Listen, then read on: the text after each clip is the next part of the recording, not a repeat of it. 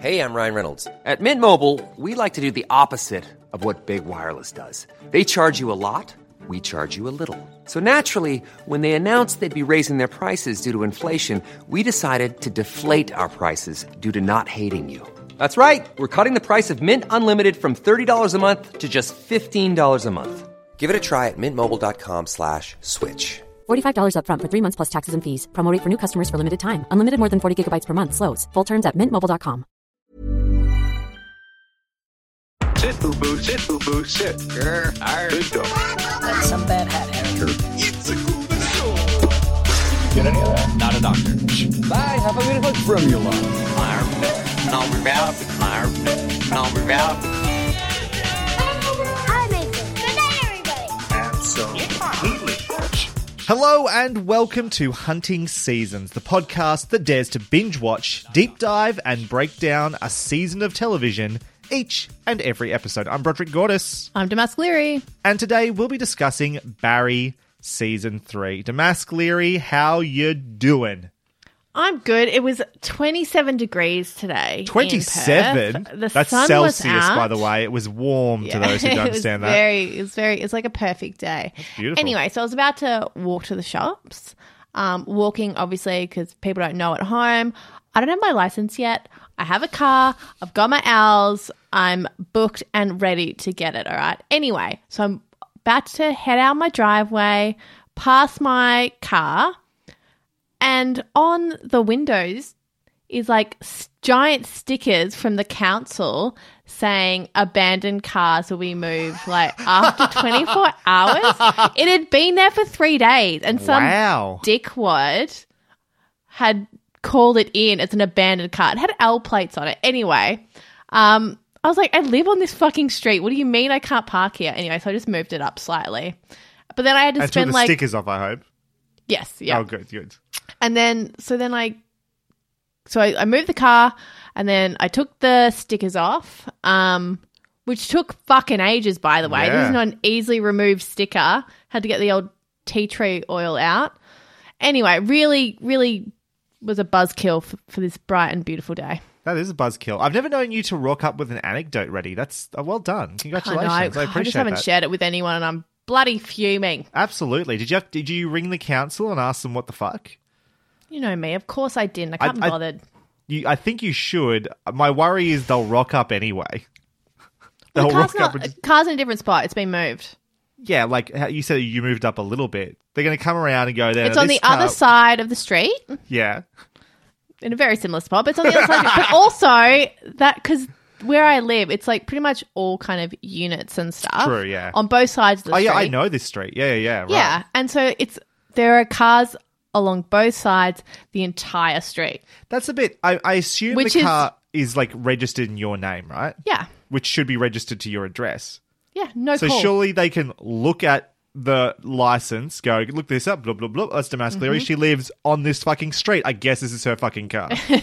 yeah. so if they're not doing that, what the fuck, guys? Yeah, truly, truly shocking. Um. Anyway, I'm going to try and figure out what neighbor called it in, and I'm. I'm going to write a very strongly worded letter. No, I'm not, but I'm going to think about it. Can we can we turn this into a serial style podcast series? Who could it be? Oh, Who could it sure. be? Talk about like the, the, the crappy system, this council system for abandoned cars. Yeah, how this calls. is a symptom of a greater problem with society. I'd love That's that. what people want to hear a podcast about a white woman mildly inconvenienced. yeah, absolutely. Brilliant. Ruined your 20 seat- 27 degrees Celsius day. I wanted to have a nice walk to the shops, and this is what happens to me. It's fascism. Ah, yeah, great. Wonderful. I, I can't beat that. So let's get to our spoiler free review of Barry season three. Let me clue you in. Season in review. It's been three long years since we last saw Barry, all the way back in May of 2019. And a mm. lot seems to have happened between then and where we find him now. Act 3 of Barry finds the titular hitman falling back on his old career, Sally producing and starring in her own TV show, and NoHo Hank in The Thralls of Love. The core creative duo of Alec Berg and Bill Hader return, directing the full season between them. No Hiro Murai this time around. Joined by all the main players of season one and two, along with Elsie Fisher, Laura San Giacomo, Fred Melamed, Robert Wisdom, and Joe Mantegna as himself. Barry season three consists of eight episodes, each coming in at around 28 minutes. It took us approximately three hours and 45 minutes to watch. In September of this year, Barry was officially renewed for a fourth and, according to Henry Winkler, final season. Now, Damas, before we get to our spoiler free review, would you like to uh, remind the listeners what you thought of Barry season one and two, please? Yeah, I mean, when you think of the premise um, and you look at kind of like promo materials and the general mood of the show, one would think that I'd be like, this is too stressful. I hate it. Um, but, and it was stressful, but I didn't hate it. I actually really, really loved season one a whole lot. Um, I thought it had, well, it was dark, a really great sense of humor. Um, like, somehow absurd, but also fucking real, like very much cemented in realism. Um, I loved the cast. I thought the script was amazing. Um, you know, yeah, there was, so much that I loved about season one. Season two, I didn't love as much, but it still, it was Barry, and I and I liked the character, and I could see where we were going, and I was excited by that. Uh, similar in the fact that I loved it. Uh, you gave, I think, both seasons a four out of Four, five, and I gave both a four point five out of five. I um, yeah, loved it for the its dark humor. I think it's so character driven. It's so well written, as I've said in previous reviews, both on like a structural level and a minute to minute dialogue level. It's laugh out loud funny a lot of the time, but doesn't like pull back on the drama or the action or the horror. Horror is maybe not the right word, but like the the tension definitely. And there is some incredible tension throughout the series. And in fact, I found season two to be just a, even a little bit better than season one. I think it built on season one really, really, really well. And I went in um, looking very much forward to season three. Did not expect it to take three years to arrive, though. Um, No. Thanks, COVID, for that one. Uh, with all that in mind, Damask, would you like to give your spoiler free review of Barry season three, please? Yeah, all right. Okay, so I started watching season three back when it first aired. It's been quite a while since then. I think it restarted in May again, yeah. Yeah, I watched 10 minutes of the first episode and then realized I had no memory of what had happened. So I watched HBO's recap video on YouTube. Hold on, Um, is that the one that's narrated by NoHo Hank? Yep. It's That's fucking useless. it's practically unintelligible. I watched it and I was like, you do, I don't understand what happened. Like, I have no idea what happened.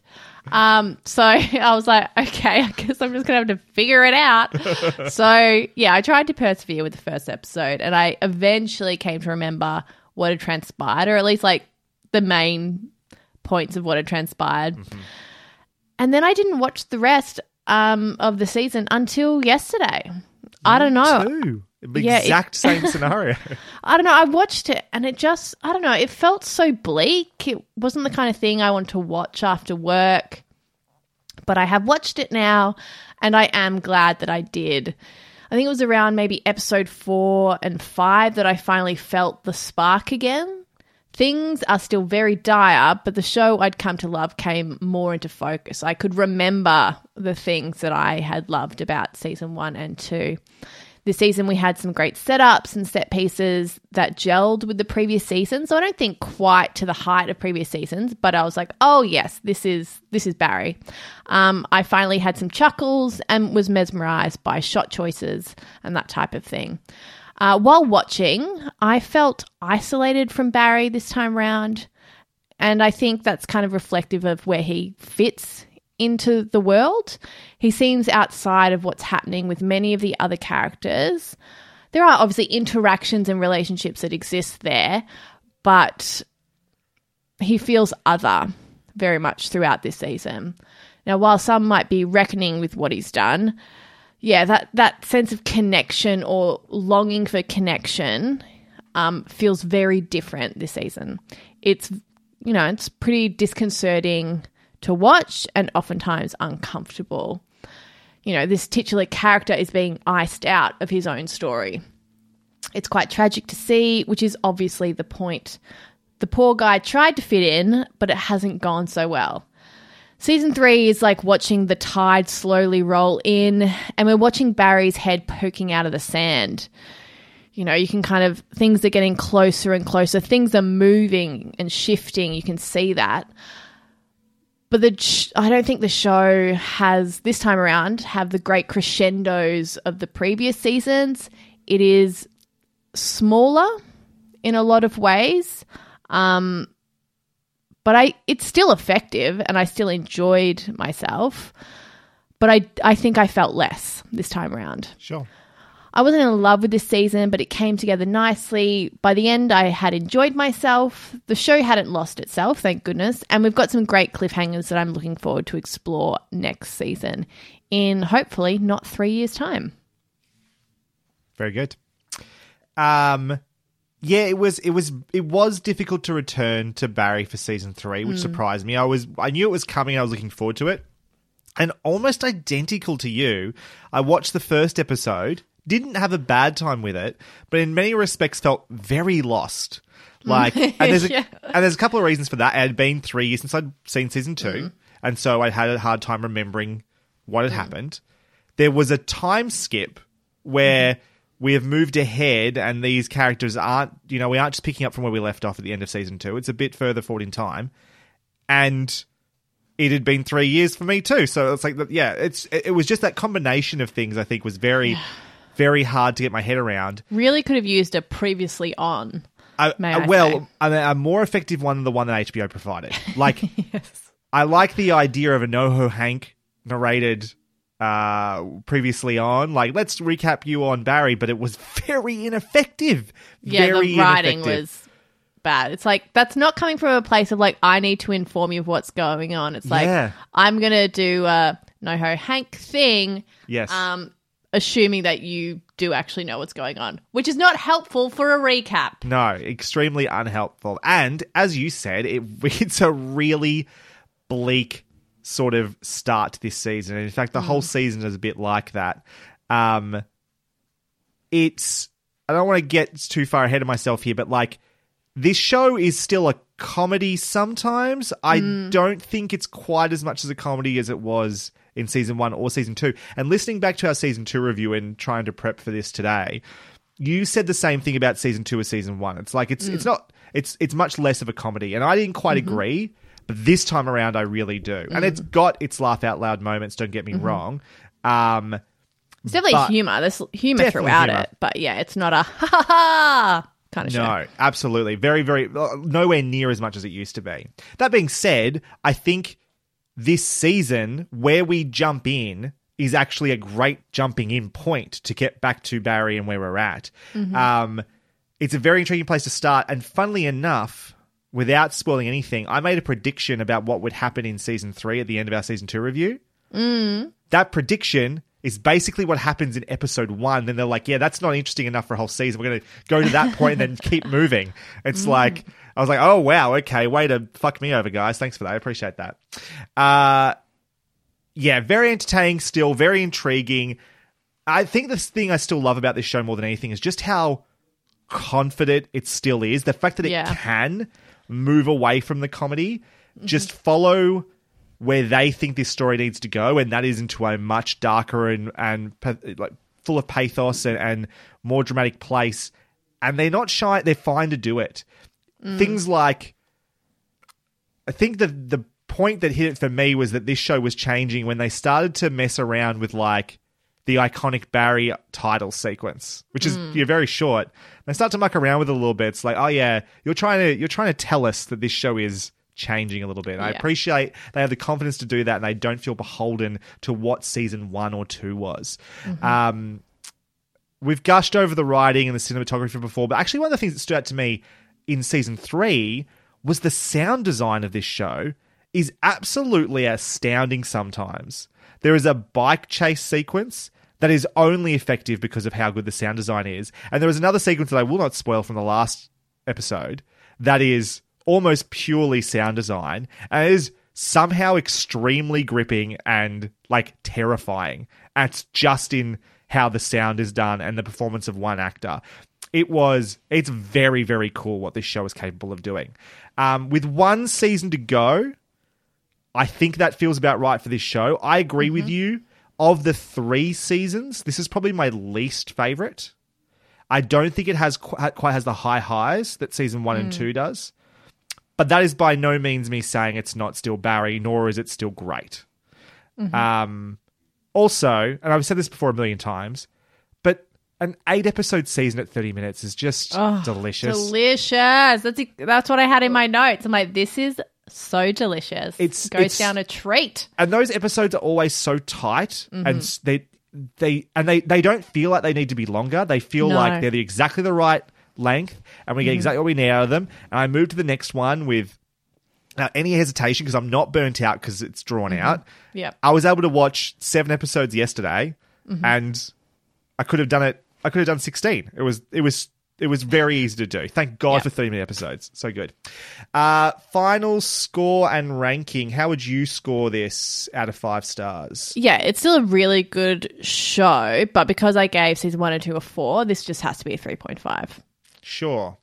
I'm I'm ranking this below season one and two. I'm gonna go two, one, three from top to bottom. I'm still giving it a four point five though. Um Okay. I still think it is excellent and verging on masterful at times. I don't think there are shows that are doing what Barry is doing. I think it is treading its own ground. I don't think anything really anything is is like Barry on TV at the moment, and they're so effective what they do. You know what was probably missing from this season was probably a Hiro Murai directed episode. Because god damn that guy can direct Yeah. television. Yeah. Um and I think that might have been missing a little bit from this season, even though Bill Hader and Alec Berg are both great directors. Hey, I'm Ryan Reynolds. At Mint Mobile, we like to do the opposite of what Big Wireless does. They charge you a lot, we charge you a little. So naturally, when they announced they'd be raising their prices due to inflation, we decided to deflate our prices due to not hating you. That's right. We're cutting the price of Mint Unlimited from $30 a month to just $15 a month. Give it a try at mintmobile.com slash switch. $45 upfront for three months plus taxes and fees. Promo rate for new customers for limited time. Unlimited more than 40 gigabytes per month. Slows. Full terms at mintmobile.com. I'm Sandra, and I'm just the professional your small business was looking for. But you didn't hire me because you didn't use LinkedIn jobs. LinkedIn has professionals you can't find anywhere else, including those who aren't actively looking for a new job but might be open to the perfect role, like me. In a given month, over 70% of LinkedIn users don't visit other leading job sites. So if you're not looking on LinkedIn, you'll miss out on great candidates like Sandra. Start hiring professionals like a professional. Post your free job on linkedin.com/people today. Before we jump into spoilers, we'd like to ask everyone who enjoys the show to please review us on Apple Podcasts and or Spotify. Nothing helps a show to grow more than by throwing five stars or a glowing review our way. And to sweeten the deal, if we reach 25 written reviews, we will finally review Buffy the Vampire Slayer Season 1. We'd also love you to share hunting seasons with anyone in your life that obsessively wants to talk to you about television. They'll thank you for it. Next episode, we'll be back with our review of the much requested Paper Girls Season 1. If you'd like to contribute to our discussion of Paper Girls, if you have any thoughts on Barry, you can write to us or send us an audio recording that we may include on a future episode to contact at huntingseasonspodcast.com or find us on Twitter at huntingscast. But right now, let's talk spoilers for Barry Season 3. Deep dive. It's cool to know other people think about this stuff too. Where do you want to start? Um, all right. Do we think um D'Arcy Carden is the person we have reviewed the most? Like their shows is the one we've reviewed most? There was also uh, I can't remember the actor's name now. Um, the lady that played Simone in season two, maybe season one and two of Barry. She was also in. She was also also in The Good Place, and was also also in a couple other Oh, things. she was the. Australian in the Good she was the Australian in The Good Ah. Place. Yeah, I think she's been in a, a few That shows as accent. well. Every Um, time she's in something, I'm like, I'm always worried I'm going to hear that accent come out of her mouth because I'm like, please don't do it again. Please Yeah, don't she- do it again. She's been a couple of things as well, but D'Arcy Carden has been a lot that we've Mm. I mean, she's two for two.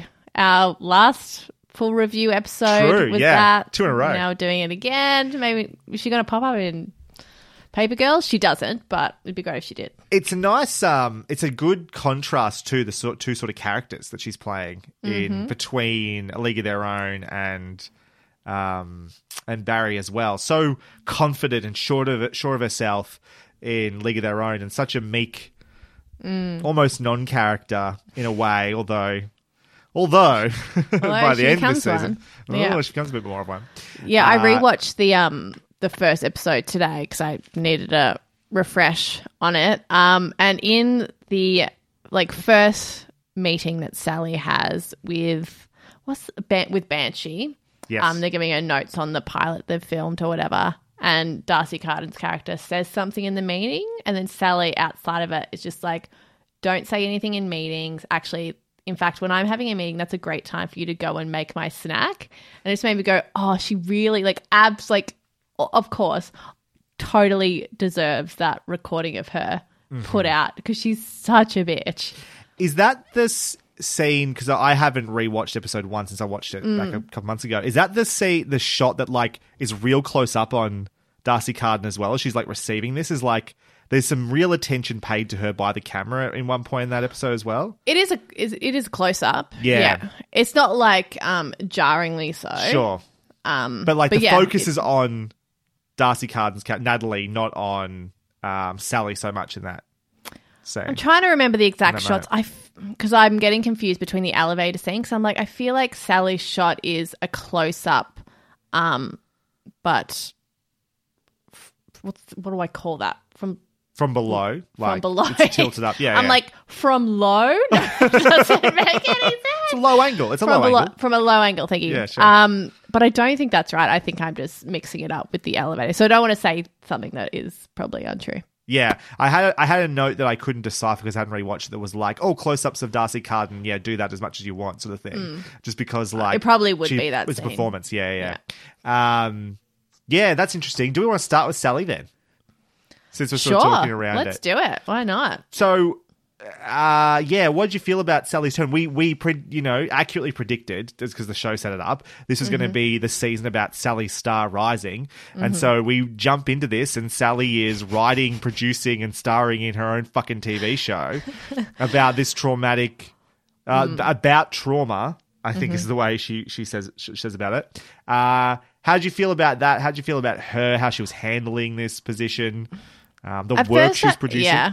At first, I was annoyed because I was like, I don't care about this because, like, I don't know, like someone just being successful, you know, being an asshole while they're being successful or whatever. I don't know. It like wasn't super interesting to me. I was like, yeah, I felt like I was being pulled away from the more interesting aspects of the show. I think for at least the first three or four episodes. Um, and then obviously as as the cracks start to form, um, that was more interesting. The moment of one of the, I think one of my first laughs um, that I can remember. Oh, not my first laughs, but it was one that really sticks out. Is when it's at her premiere and and she um she's saying her speech and then she just goes in to um talking about how she do- didn't do it for you know the accolades or whatever but she did it for that little girl and then she's just like you know but sorry i can't concentrate i've just been told we've got 98% on rotten tomatoes that's bad enough and funny enough like that's Yes. just a funny concept but then her like manic hysterical cry laughter is so awkward and just I was like, you know, rubbing my forehead in like distress, just being like, oh my God, this is so bad. But it was still so funny because it couldn't have happened to a worse person, you know? Absolutely. And also like that moment's happening, I'm like, okay, this is the Sally turning point Yes. right here. This Yeah. is where this is where it goes from being something that maybe she was managing to actually do a good job on. yeah, maybe to- she's moving away from Yeah. Barry and needing to be with him. And yeah, And, by, and later in that episode she breaks up with him Yeah, she under does. good advice that he is a violent person and maybe That's the thing is like if that scene where she's giving that speech didn't exist and you know the speech went and it was great or whatever and then she did the Barry scene one would assume it's a very going to be a very different story of this girl like moving away from like being with violent people or whatever and she's actually growing as a person but because we see that moment of her you know that she's fucked that she's good that she's messed up um and that she hasn't actually changed and it's very much a part of her nature um to be a monster, to be monstrous in a lot of ways. And so I was just like gearing up for the the greater downfall, which we get. Absolutely. Yeah, it was the setup for the fall from there on. Yeah. Uh, which then happens quickly because what? They're on Banshee's homepage that morning and then an hour later they're gone. Like they an cancelled it because the algorithm has said it wasn't hitting taste clusters. Holy Yeah. fuck. that was very funny. Yeah. Actually, something just on that as well. Mm. Uh, last season, we also talked about how Barry had sort of been hitting like 0.5, like 500,000 people watching live for the first episode through season Mm. one. And then season two, all of a sudden, it's episode three or something like that, jumped up to 2 million. And it was like, oh my God, Barry's taking off. Everyone's going to be watching this in season three. Three years later, the whole season had about a 0.2. yeah. So, like, people weren't watching live anymore. Everyone forgot about the fucking show. I mean, that's yeah, that's the curse of COVID. You come back after COVID, and everyone's like, I think I remember vaguely Yeah. liking that show, but I don't feel like I need to watch it right now. So I don't think it was hitting taste clusters anymore. Maybe one only getting one more season. Um, yeah, and so from there, uh, yes, the off Banshee doesn't know what to do, having a breakdown about that, trying to figure out what they're going to do with the show. Gets offered what's the Medusa show called? Medusa. Ah, I Medusa barbers or something like that. I can't remember. They were like hairdressers who were barbers. Beauty or something shop like that. Medusa or something. Beauty shop Medusa or something like that Yeah. gets off and roll on that, and then has um, the blow up at Natalie in the elevator, mm-hmm. uh, which she calls a, a something entitled cunt over and over yeah. and over again. Over and over again. Holy Yeah, fuck! yeah it's hard to um, come back from. yeah. Then, of course, that gets released online. Then Mm-hmm. she doesn't take the advice of her agent. She gives an awful apology. Mm-hmm. Uh, her agent, who turns out was just looking out for her best needs, but can't put up with her shit anymore, moves away. Yeah. And then during all that, there was that scene where Barry offers to like, oh, I can just like mess with this woman if you want. Like, Oh my produce them a gosh, that was okay. That scene I laughed in when he's talking about Diana, I think her name is, Hmm. um, the head of Banshee, and he's just like very casually explaining how he can like psychological warfare of like moving or replacing her furniture so she thinks that she's shrinking, things like that. That I very much enjoyed, but it is insane. And you see the terror in Sally's face of just like he's cracked. Like he's not able to hide what he is the way he used to be because his perception of reality is so skewed at this point. And yet the moment that the the video of, of Natalie's Mm-hmm. came out, I was like, okay, this is the moment where she goes back to Barry because he's made that offer and Yeah. he's gonna ask. She's going to ask him to do this for her, and of course, it's exactly what happens. Now, that doesn't get to play out, but fuck, does that tell us a lot about Sally if that's where she's willing to go? Um, i mean i've had those days that if Sure. i had a hitman at my disposal i'd be like you know what that offer sounds nice But then they're interrupted by one of, for lack of a better term, Barry's Panthers showing up, essentially. One of Mm-hmm. these people who's out for revenge against Barry for people he's killed in the past. And ends up with him choking her. that was so full on Which is full on, which also, if you remember, was what she had Barry doing to him in the scene they were doing in season Yeah. two, was the choking as well. Which so theoretically is like um what Sam must have done in Yeah. their previous relationship as well. Even in actually, I think it's episode one, we see she's walking through the sets of her show, and they're like, obviously, either with stunt doubles or Yes. they're blocking that scene. You're right. Yes, Um, yes, yeah. yes. Um, and then yeah, it's having a time, and then ends up getting the knife that Barry had with him. Um, because he thought it oh my gosh, that was disgusting. Ooh, And then that was. stabbing the guy in like the back of his neck. and then like, like poking his eyeball. Ah, it was disgusting. But the, the so- thing he was saying, what couldn't- did you poke in my eye? And Yeah, he's just like walking around trying to think it's gonna. Oh, Oh, it was so disgusting. I that was like that was a lot. That was that was full on. That makes me feel really sick. I think she beats him to death with a baseball bat. yeah, it's great. Good for her. Barry tells her it wasn't you. Barry did this. Mm-hmm. And then she flies off to Joplin She at does. the end of the season. What a journey for Sally. So did this did I guess I guess after three episodes of feeling like, oh, I'm not really digging the Sally stuff, how where'd you end up on Sally at the end of the season? I mean, I don't think Sally's the kind of person that has she doesn't have the self awareness for real change. So I literally think she's going back to Joplin, going to write a one woman show about dating a hitman. That's what I think. does does she know he's a hitman? though? no, She but like a, a, a psychopath. Sure, yeah. sure, sure. Um, but you were, yeah. Is that? Oh well. uh, When we're getting ahead of ourselves, we're starting talking about season four. Did you f- end up finding that storyline compelling? Though, I guess is the question. I was glad I did. Yeah, I think um, we needed some kind of finality or a, a place to end with that relationship. I think it's so highly dysfunctional because of certainly who Barry is, but I think also who Sally is as well. Um, that it was never going to work. We could never have a happy ending. Um, and by the end of it, I was I was happy that she was leaving, not because I want that character to go, because I do enjoy her and that actress is amazing, um, but because it made sense for the character. Like that's yes, she's monstrous in many ways, but that's a lot. That's like what happened was a lot, and so to escape makes a lot of sense.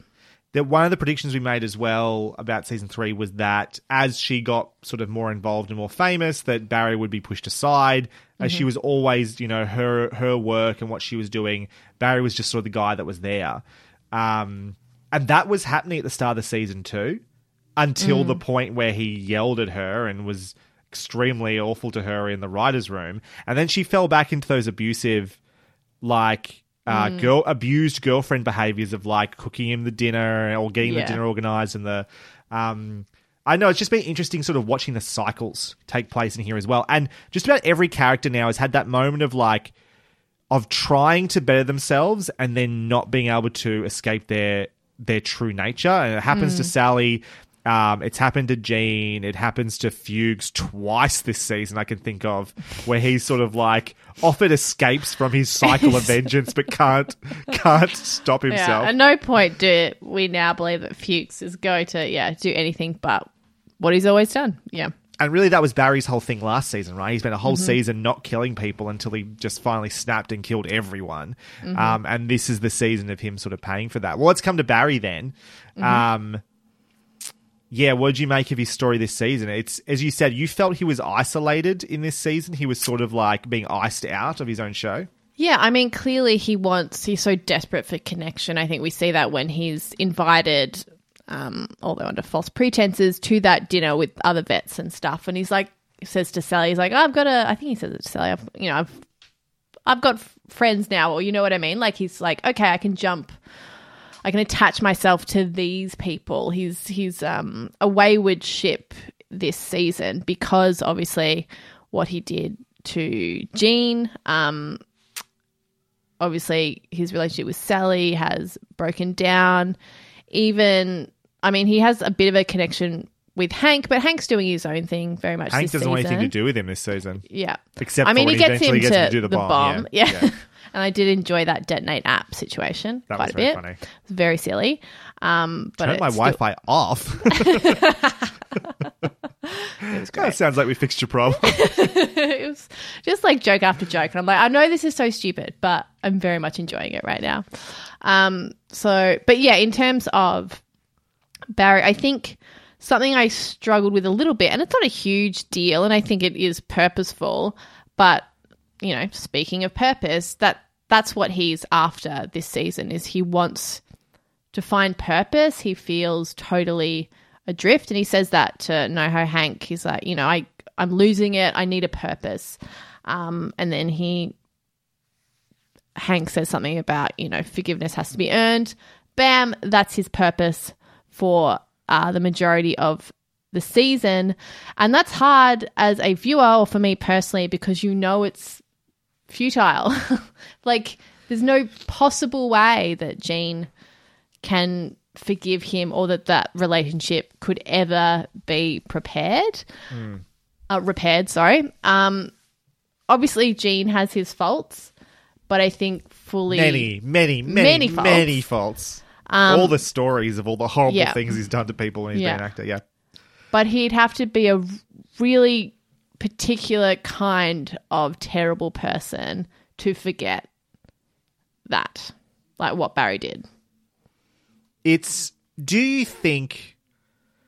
Okay, it's it's a it's an interesting part of the show. Something I love about this show is it is extremely grey. Nothing is black and white, mm-hmm. aside from maybe I think Fuchs is still sort of the big bad of this show in a lot of ways. He's sort of mm. like the one character you can just say is an outright monster, piece of shit with no redeeming qualities. But the like Barry's our titular character. When we first meet him, yes, he's a hitman. He kills people. He has had to kill people to protect himself because people keep finding out what he does. Um, but you know, genuinely seems like he just wants to break good to become a good guy. He joins acting class. He seems genuinely dedicated to study for a long time, but he just cannot seem to escape this violent cycle. What is it that you want from Barry? I guess what is it you want for him? What is it you think that can be achieved? Is there any sort of peace that can be found for him? Is it is this story just ultimately just no, there is no peace to be a fan for Barry, and he has got no way to redeem himself or, or move on with his life? Yeah, I mean it's it's a hard question because then you have um me, to Damask, a real person, would be like, well, he should just turn himself into the police, but that's not his journey. That's not who he is. He's after um, redemption without sacrifice, which is impossible um, in this situation. Um, so that is part of the journey. Is like it's so clear how he could find peace, like in terms of just like just being able to tell people what he's done and not having to hold on to that guilt anymore. But that's not who shame was the word you used in la- when we did season two as well. That um, secrecy and shame were the two things Mm. Yeah. that that were holding him back. Yeah. Yeah, and he still continues to hold on to those things um, and constantly running into walls. Um, so I don't think there is any hope for Barry because I don't think he can let go and be honest. Is is he's still the main character, Mm-hmm. but he can't be. There's no. There's, he can't be a hero. Is he a villain? Is it as simple as that, or is that No, over? it's not. I mean, he is a villain. Yeah, absolutely. Um, but it's not as simple as that. And I think this job does such a much better job of someone who is villainous and does terrible things. And I mean, the thing, like, when he's trying to kill Gene and then gets him a job and then that doesn't work out and then he's like threatening Gene's family and stuff. Like there's sociopathic tendencies obviously triggered by trauma and all this other stuff. Like I don't think he's like a born sociopath or anything. Um and he does feel a lot. Um but it does such a better job than what Breaking Bad was doing. It was like it's so much more interesting um to watch this character their humanity be chipped away, but to also have a cost to that. Like to lose that, that's something really special and a, the, the most special thing that you could possibly lose is your humanity. Um, and they don't do it in a saccharine way. It's a really tragic and often humorous thing sometimes. Um, but they just do such a good job of it. But yeah, he's a villain, but it's complicated, and that's what makes it interesting. There are there are so many little details, little moments that sort of stand out to me as to like where Barry's at in this season. I think mm. just the look of of Bill Hader in this season, he so many so many moments. I'm like. He actually looks like Fuchs. Like he's starting to look mm. like Fuchs. He looks so weathered and the same sort of like disheveled like five o'clock shadow and stuff like that. He's starting to turn into the guy that made him the monster that he is, mm. turn into the monster that Fuchs is in some way. When he's trying to make it up to Gene, you know, get him get him acting again because that's what's gonna, you know, allow him to forgive him and get his life back on track. And he just says, you know, what he says to the casting director when he's trying to get him cast in the same um in humanity sorry in um laws of humanity Laws of Humanity, with the character of humanity what a fucking great joke that Amazing. was Um, Amazing. but he says to about himself as much as Gene, everyone deserves a second chance, Mm. and just how much he wants to believe that at this point. Although this would be well Yeah, I'd say it's a Barry's really thinks second he's up chance. to his second chance. Yeah. Yeah. Um, what'd you make of like the sequence? It was I think it was all in one episode after he'd been poisoned by Mm. uh, one of the the revenge people. The people was after him because he'd killed Mm-hmm. their family members.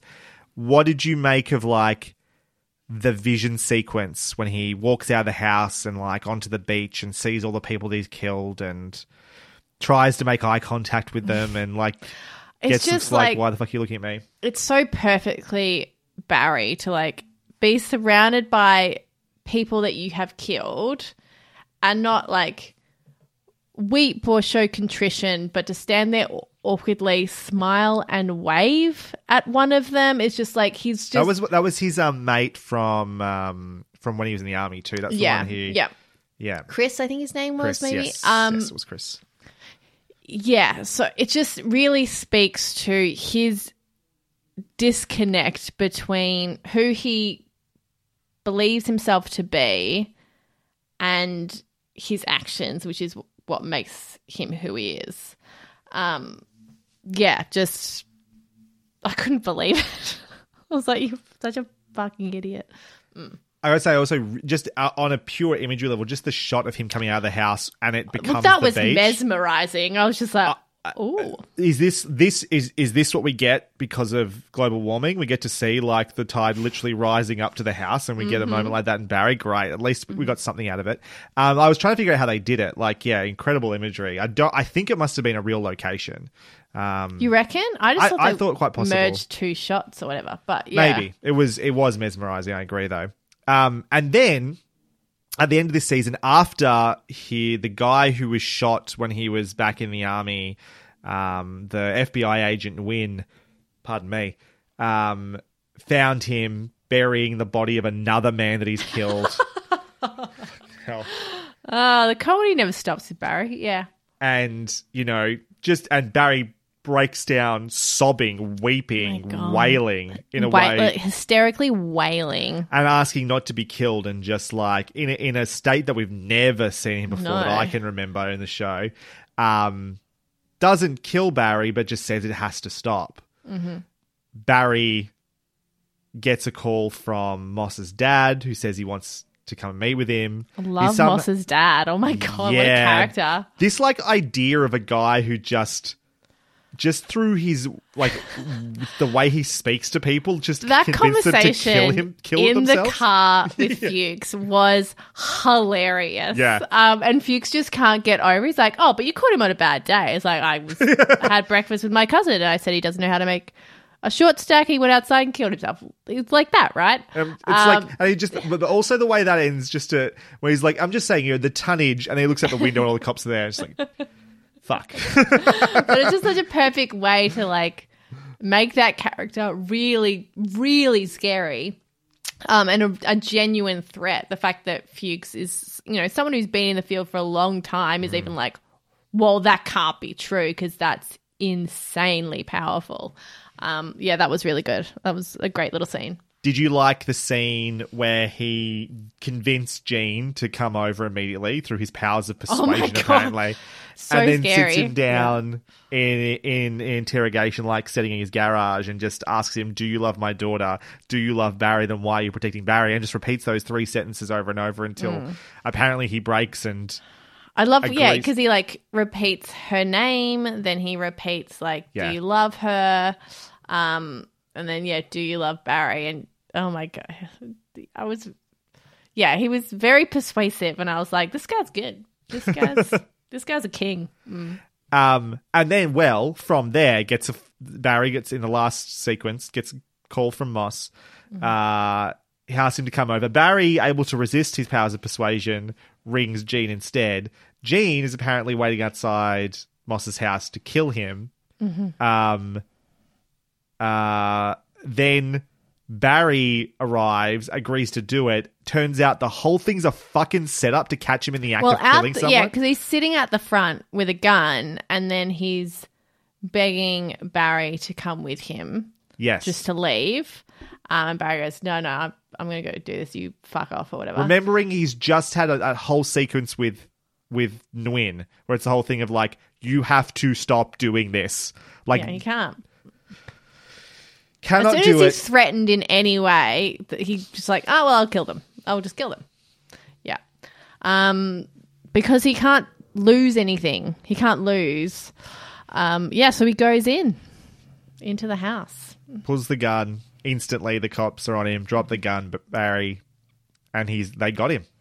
They did get That's him. and that was just my feeling. He's like, fuck, they got him. And like, Yeah. it's funny how it was like, yeah, good. Like Mm-hmm. I'm it like, wasn't. Oh, it wasn't. Oh no, it was like good. Like fuck Yes. this guy. and like needs to be so so much had happened at that point it's you know it's really um it's not very satisfying to me as a viewer in shows where like you know things like breaking bad where they just things happen so that they always just get away you know Sure. yes in in this season i believe also is in season two well, mostly this season you know the dumbness of the cops is a thing but then, like, you know, that can, if it goes too far, that really breaks you out of the world and it feels like there are never going to be any real consequences. Totally. Um, so, like, well, yeah, a police officer was murdered. There's a whole lot of, like, gang murders going on. Clearly, there would be, like, a proper investigation into that and they wouldn't just be like, oh, you know, um, Hank said that was a guy called the Raven. Raven. We'll just leave it at that. Um, so I'm glad that it's like, yes, there was an investigation. Um, obviously, it was uh, Moss's dad that brought it all together. But I was like, yeah, no, I'm glad that there is going to be some kind of. Well, the police have found him. They are aware of him now, and, and that makes sense to me. Absolutely. Um, and a great way to end it. And I love that last shot too of like when they're like the police are all there through the window Mm-hmm. and you've just got the photo in the corner of Detective Moss and then Daddy Mm-hmm. yeah. Moss standing outside and then all the police are gone and he's just standing outside and just like it's almost like the show had to remind you it's like fucking Barry Yeah. has killed and ruined people's lives. Like Yes. this He's is a bad person. this is he's a bad person who's done incredibly bad things and this Mm-hmm. is, he had this coming and like this is this is good that this has happened because I, I really appreciate how well that that was done. yeah, it's like he has, you know, an addiction. And he just like needed someone to put him into rehab, and prison, you know, might be that rehab for him. Mm. I mean, they should never let him out because I'm sure he's going to kill again. But yeah, Uh quickly Gene, how do you feel about him this season? He obviously most of the first half of the season is tied up with him, um, and Barry trying to somehow make up for the fact he killed the love of his life. Um, but then becomes about him sort of trying to move on with his life and try and find forgiveness and yeah, he's like, it's this is his second chance, and he wants to, you know, do as much as he can with it. Um, in you know, obviously in Gene ways, he's not going to totally change. Um, but that was nice. I will say at the beginning of the season, I struggled with uh, how awful his situation was with this Barry idiot, like forcing himself into his life when he's already going through so much. That that was, was really stress- horrific. That was really stressful for me. I did not like that. Um, but then finally, when he's able to get a like Barry's leaving him alone, um, and he's you know making moves, networking, doing all that stuff. I was like, I could watch Gene do anything really. And Yeah, I would watch Henry- Winkler do anything. I'd be happy. He is terrific in this show. Yeah. And do you think do you think it's genuine? Like there's still the Gene there that is nowhere near as good the actor nor the teacher that he thinks he is, and he's getting this ridiculous masterclass, and people seem to be allowing it. But also, he really did seem to be giving hundred percent of like the, his pay to this woman that he Mm. fucked over, whose career he ruined, and he's genuinely trying to like get her career back on track, and seems to be mostly succeeding at this point. Like, I mean, you can only ever really comment on um how genuine that is in time. You know what I mean? Is that going to be consistent or like once he feels safe again and he has a bit of power and isn't coming from a place of total Will he turn powerlessness? back into that? Will he turn? I don't know. Um but it seemed at based first on I, the I show, did always I'm question say it. yes. I did always question it. I'm like, oh, when's like the other shoe Yeah. gonna drop? Um, with him, but so far it hasn't, and he did eventually do the right thing. Obviously, being coerced by Papa Moss. Um, I w- coerced and maybe convinced of what the right thing but, to do and also I think set free a little bit because Yeah. he's been so terrified of Barry to have that person be like, just tell me what he did, and like someone who clearly knows what they're doing and probably has a plan. That would probably be a huge weight off his shoulders. Yeah. and it felt like a victory for Gene at the end there. Mm. It really too, did. to have that. Um, just really rewinding just very quickly though. That Mm-hmm. opening, that scene where Gene confronts Barry with the gun and then the fucking chamber falls out Oh my god. is so funny though. oh, I, I was too stressed out. I couldn't laugh. I was so stressed out. I was like, oh no, because I just felt so bad for him. Um, yeah, it was it was truly truly tragic that the gun from Rip Torn couldn't stay together. Uh, yes. Um, Fuchs. Yes, Twice he's found paradise and twice he has left it to go and try and fuck over Barry Uh-huh, again. Fuck this guy. it's my dream to have a bit of property and just own goats. Oh my gosh, And He these just gives it beautiful, way too young women who seem to find want to date him or whatever. I don't really way know. too young, way too beautiful. What is going on down there? um, I clearly need to move. Um, yeah, he's he's living it up.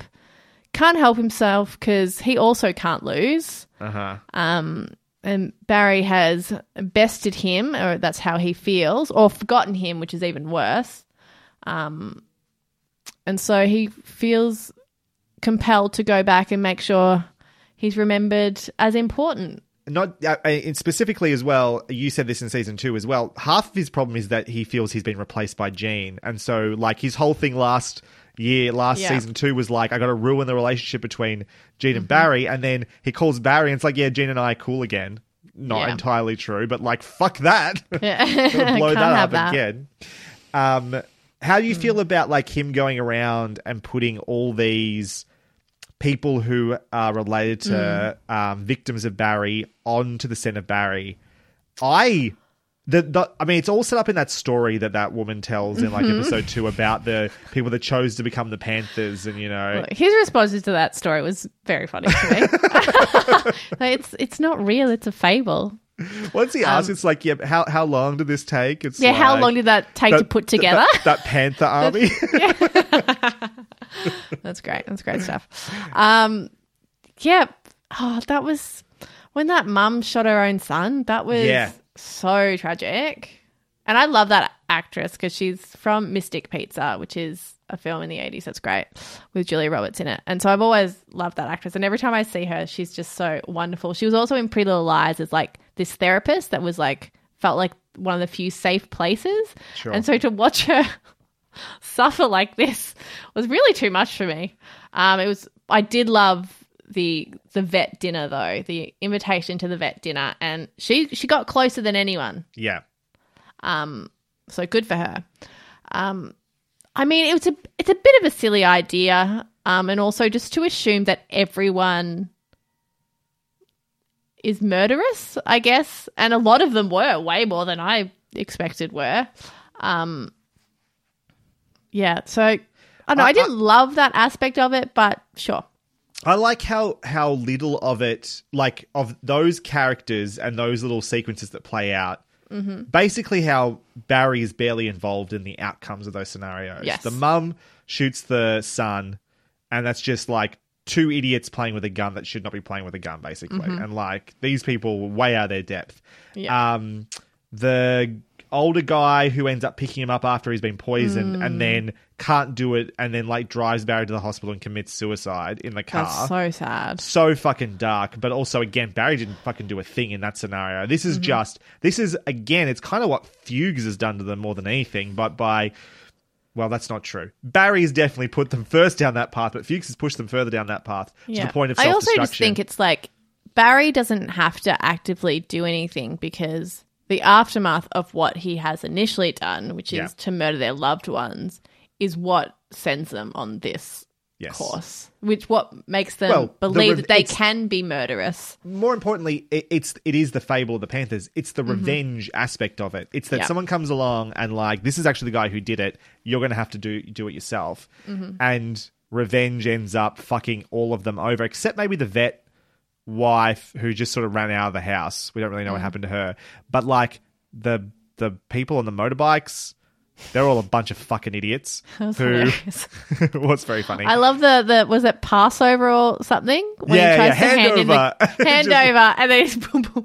I'm like that's great. I really enjoy that. and then they end up in the um that's something a li- like something this show does so well is just when reality meets the f- weird fucked up crap Yes. that's going on in Barry, and like they end up at that, that car.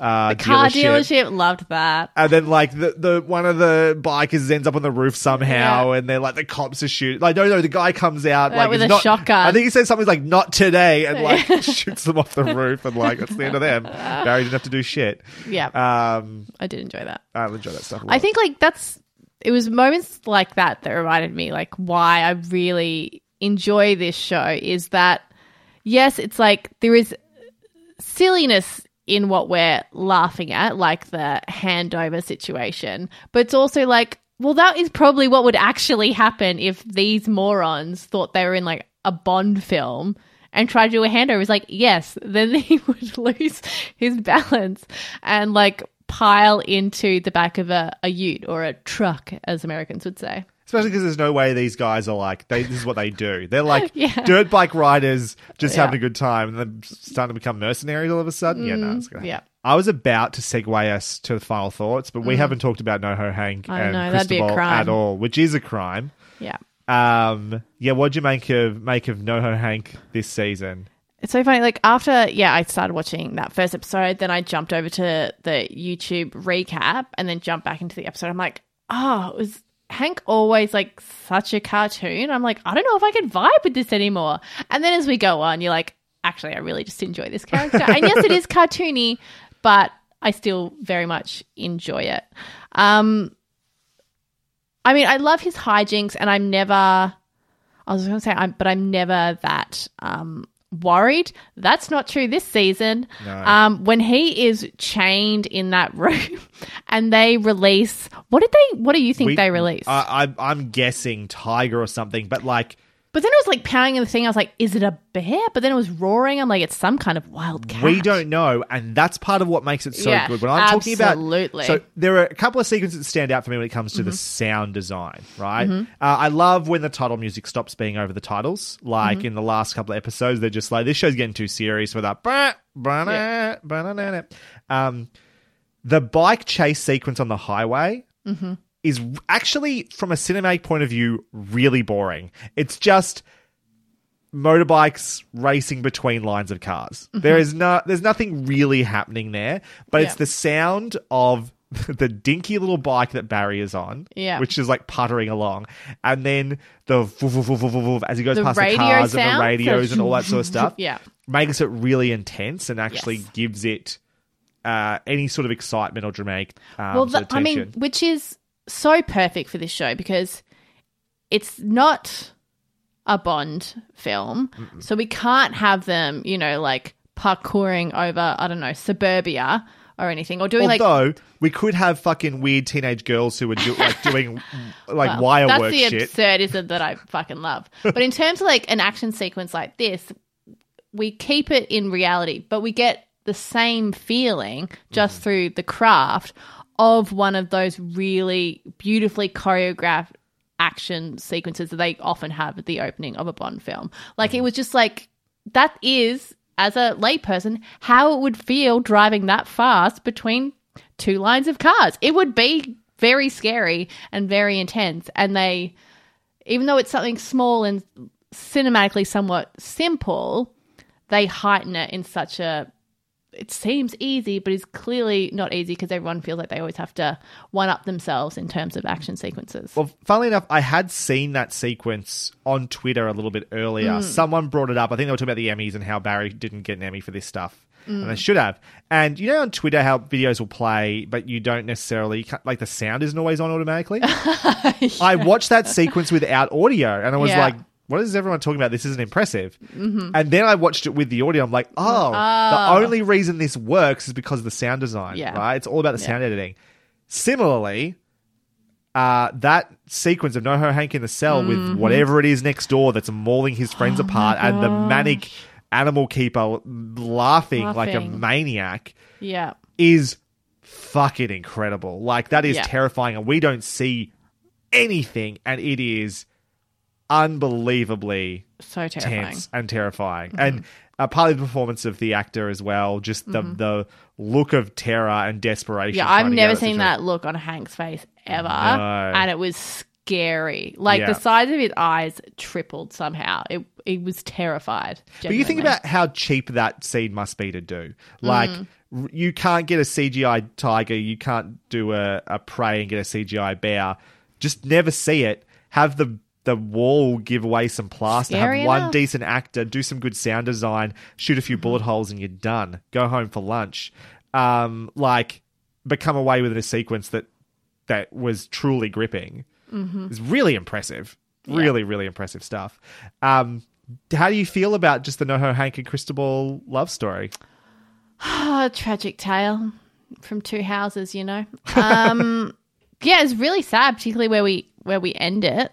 I'm worried that he's been like lobotomized or something. yeah, it looks like he might be. I wasn't sure if he was dead or if he was just out of it now. It was. Yeah, I wasn't sure if it was like he's been tortured for so long, it just like needs a good rest, maybe a Mm. hospitalization, and then he'll be okay. Or if they've done, you know, the old 19th century drill in the brain to stop you being a homosexual. I don't know.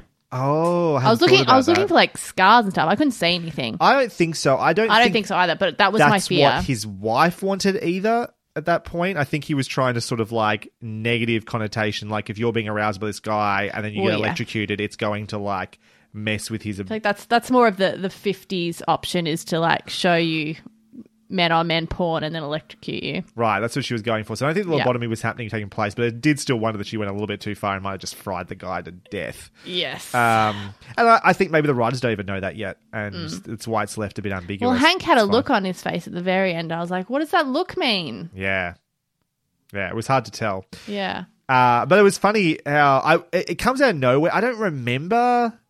I, I I remember them hanging out and like being friends because Mm. the Chechens and the uh, the Bolivians Bolivians is it? I can't remember. Mm-hmm. yeah. Uh, are getting like working together until Esther shows up in season two and sort of like no Hank sees that as being ruined and asks Barry to kill Esther or whatever.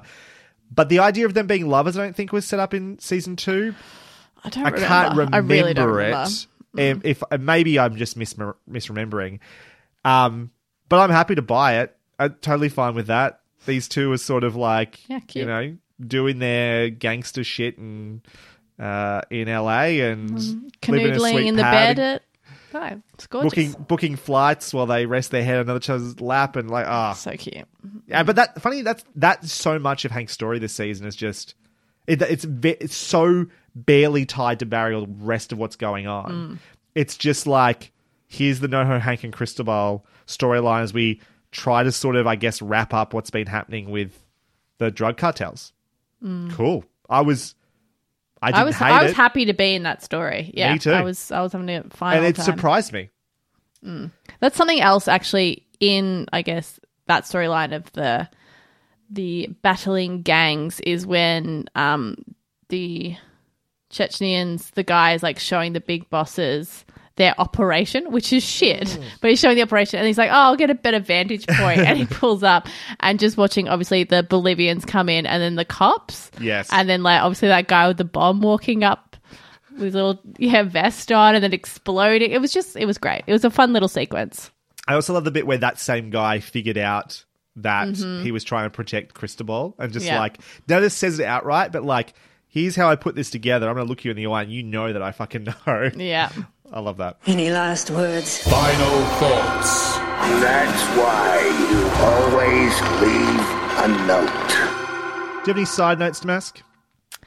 Um, I don't. Although I've just remembered the the two shows, Sally's show, and then another one comes out, and it's just called Pam! Exclamation mark. I just Mm. Pam! enjoyed that. mark. Pam. Did you think that was what's that show? Uh, the woman that was on Louie and then had her own show that I never watched. Uh, oh yeah, I don't remember the name of the show, but yeah, Neither do I, but raising two think- daughters and stuff. Yeah. I figure I thought Pam was like a name in that too. It's not, the way it was described reminded me of that as well. Mm. Uh, what was the name of? Uh, was it Cupcake? No, what was the name of um, Natalie's show? Do you remember? Central Park Cupcakes or something like that. I can't remember. I have no idea. No, I can't Sorry. remember either. It wasn't as what it was better than what was his name? Oh, Worse her than new Joplin. show. Yeah, I don't remember. I just was just captivated by whatever she was doing in that writer's room, which is insane. Um, yeah, I don't remember. speaking of TV shows, actually, there were a couple of things. Oh, I just enjoyed. desserts. Just desserts. That's that it. was it. Thank you. Uh, speaking of TV shows, um, there were a few little like details about the biz that I enjoyed. Mm-hmm. Um, we've already talked about the algorithm and talking about like you know what the fuck is the point of your job if you're just going to listen to what this fucking algorithm says anyway. But Mm-hmm. the the press junket bit where they go do the press junket before the premiere and like Yeah. those ridiculous questions that were being asked, like who do you want to play Spider Man? Ben Mendelsohn um, stuff like that. I thought that was funny. I think I saw someone talking about like so many of these little bits are, are like. There was a bit in season two where there was this guy getting around in meetings who was carrying a yoga ball around with him and wherever he went. And I think you said like this is someone Bill Hader has definitely met. I'm like Yeah. all of this is informed by years in the business. I'm sure. Yeah. There's a bit when episode two, I think it is, when Sally's they're writing, they're talking about dialogue, and she's saying that like no one talks like that. It's not just a stream of consciousness. Mm-hmm. And the, the the writer comes out with like this beautifully like articulated idea of why that. And she's like, just put some ums in there or Yeah. whatever. I was like, that's genius. Yeah, and then yeah, go on. Oh, but like the the setup to that whole thing is the the first line, which the other writer says, like, oh, Sally's like, oh yeah, she mentions the dialogue or whatever, and the other writer goes, oh, do you think you know people think we have an agenda, which we you know don't, and then Sally. Um, so she's like, no, just real people don't talk like that. And then the other writer goes into like, you know, it's like patriarchy and all this stuff, clearly with an agenda. Agenda. And then, yeah, then the um joke. Yeah. Then the um joke, at which point I became acutely aware of how many ums, ahs, and other sort of like verbal ticks were in everyone's dialogue. like all of a sudden, I'm like, now how much of that was written? How much of that is performance? Now I need to know. I, my brain is trying to calculate this stuff. Um, also, when we're in the meeting with Banshee about like um, streamers canceling just another show. Actually, afterwards, Sally's talking about how they've cancelled just another show, but it means so much to the creators. You know, it was their whole thing. I just thought that was very interesting because that this happened before all the HBO Max Warner Discovery stuff. But that's exactly the sort of thing that's been talked about since we've had all this stuff that's disappeared off um, HBO Max. Um, these creators, especially of animated shows, who are like, our shows are just fucking gone. Like it doesn't. Yeah. It was just. It was just content that didn't matter at all to them, but we poured years and our heart and soul Mm-hmm. into, and now we can't even re- reference it on our resume because there's nothing to point to anymore. Yeah. I just thought that was really poignant and actually predates all this HBO Max stuff, which I thought was really Mm. Yeah, I remember.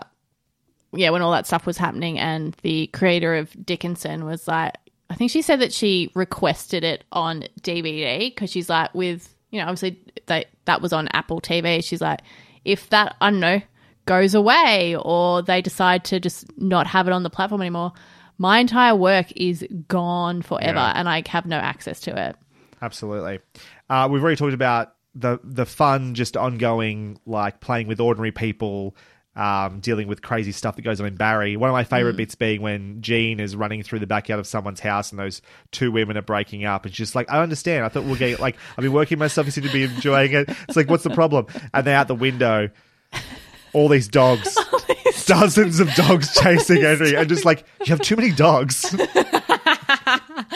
Uh, and then the the other punchline to that beautiful and hilarious setup and joke in and of itself um, is when he goes up to the girl who's smoking outside of her place of employment. He's Yes. asking for help, and she's like, "Is that your dog?" He's like, "No, that's just one of the dogs that mauled me." and it's just the cutest little Yorkie terrier. so cute, yeah. Uh, there was a sequence where I think Gene was like rehashing with Barry. I think it was about sort of what went down between. I think he was explaining like how he figured out that Barry killed Moss and so forth, mm-hmm. and what went down, and the fact that like he'd heard Barry give the monologue that ended up being true about him like killing someone or whatever it was in season one. And I think Barry said, "We don't need to rehash all this." And I said out loud, "Thank you for rehashing all this because I'd forgotten so much of it. I really Yeah. appreciate you rehashing Absolutely. this." And finally, my last little uh, side note was just Natalie calling Rotten Tomatoes Roddy Tees. I'll forever Do, refer to it we, do we think now. that's a D'Arcy Carden line? I think it was written, but Yeah. it's a line you give to D'Arcy Carden because she'll Yeah, make the true. most It's of like, it. well, we're writing for D'Arcy Carden, so we've got to have the most ridiculous lines we can. Yeah. Do you think we're fans of D'Arcy Carden? I think we might Nah. be. Uh, highlights and lowlights. What was your low light of the season, Damask? Um, oh, what was my low light? What a great, great question. Um, can, I, can I give you my answer? yes, please. I forgot about this bit. Um, I it's very hard to give a specific low. I don't think there was any mo- particular moment that didn't work or anything like that. Mm. I think in a lot of ways, while it's my least favorite of the three seasons, maybe I'm certainly still really enjoying the show in every way. I think more than anything, my low light's kind of that I miss Cousineau's acting classes. Like it was mm, such an important part of season one and two, Yeah. and that not being a part of this season, while the show has to move on and there's no Mm. room for it in this show Mm-hmm. anymore, um, I did miss that. I miss that we didn't have that anymore because it it's such a big part of like what made Barry Barry for at least two seasons of the show. Yeah. Um. Oh my. I mean, yeah. I don't really have any low lights because nothing was like bad in Yeah. the show. Um. But I just like the beginning of the show and Gene, the situation Gene is in is so painful to watch and so mm. horrific. And it's our like lead character doing this to probably a lot of our favorite character. And that's really hard to deal with and hard to watch. So I guess that's my low light, but it's important for the show and it needs to be there. Did it did it not help also that it's kind of we just like steamrolled straight into that? Like it wasn't like a build up over time through the oh, season. Oh yeah, It's I'm like, so glad it wasn't five episodes of sure. you know, obviously at that point Gene knows and like he's he's scared or planning and you know the plan isn't going to work. Like that would be way too I think annoying and stressful. Like so stressful that I get annoyed at how stressed out I am.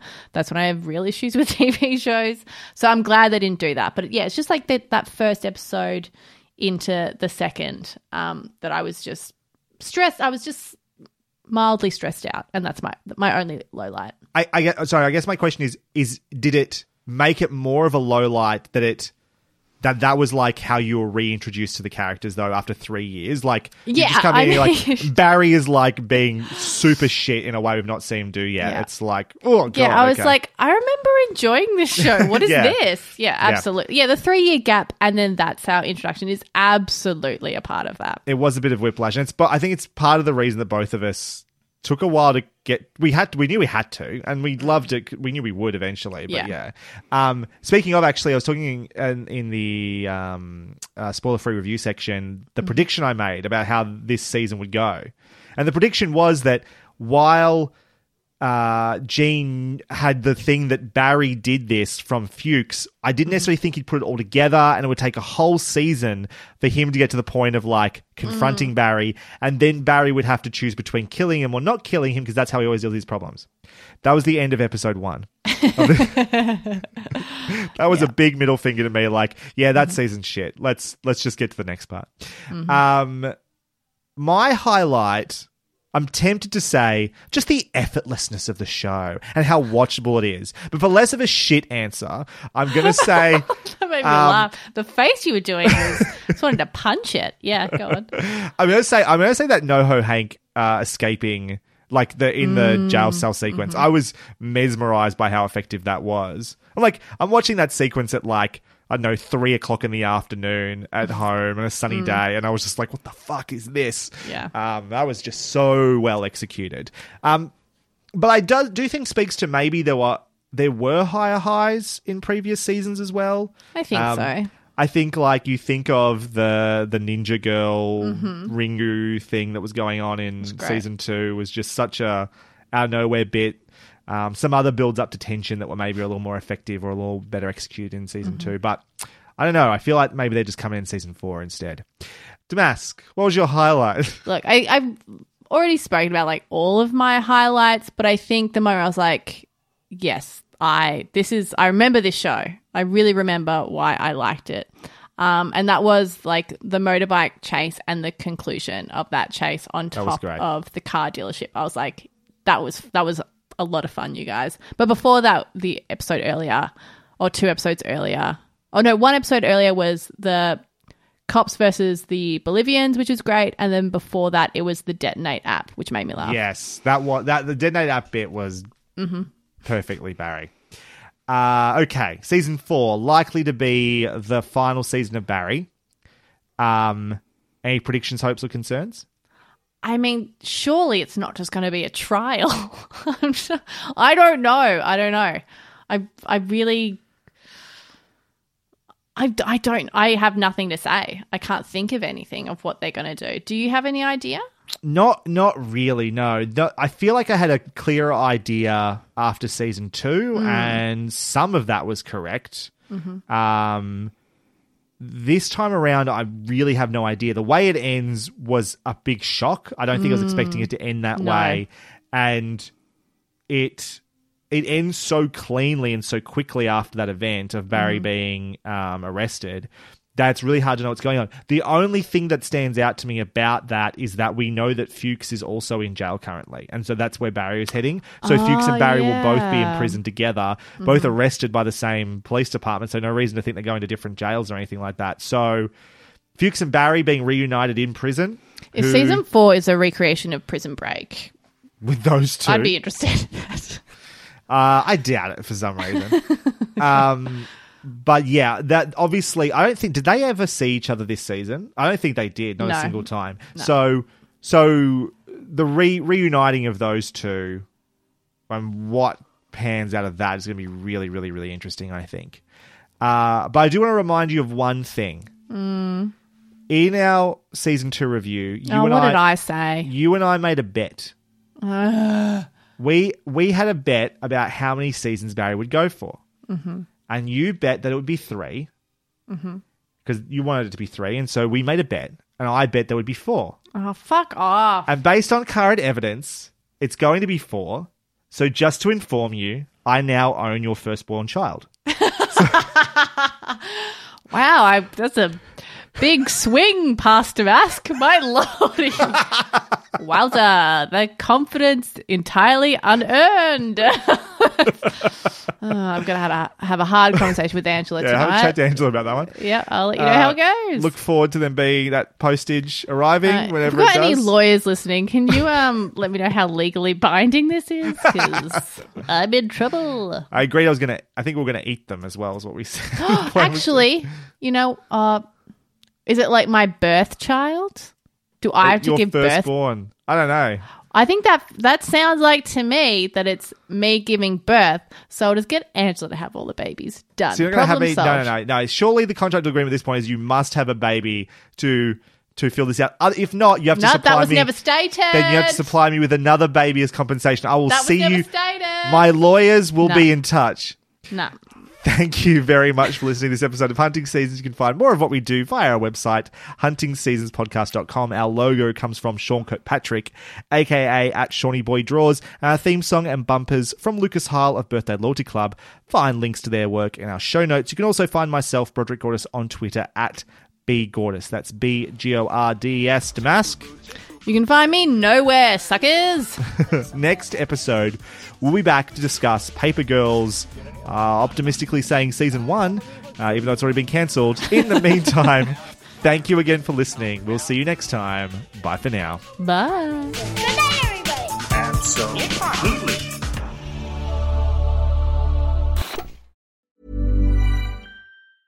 Hey, it's Paige DeSorbo from Giggly Squad. High quality fashion without the price tag. Say hello to Quince. I'm snagging high-end essentials like cozy cashmere sweaters, sleek leather jackets, fine jewelry, and so much more. With Quince being 50 to 80% less than similar brands. And they partner with factories that prioritize safe, ethical, and responsible manufacturing. I love that. Luxury quality within reach. Go to quince.com slash style to get free shipping and 365 day returns on your next order. Quince.com slash style.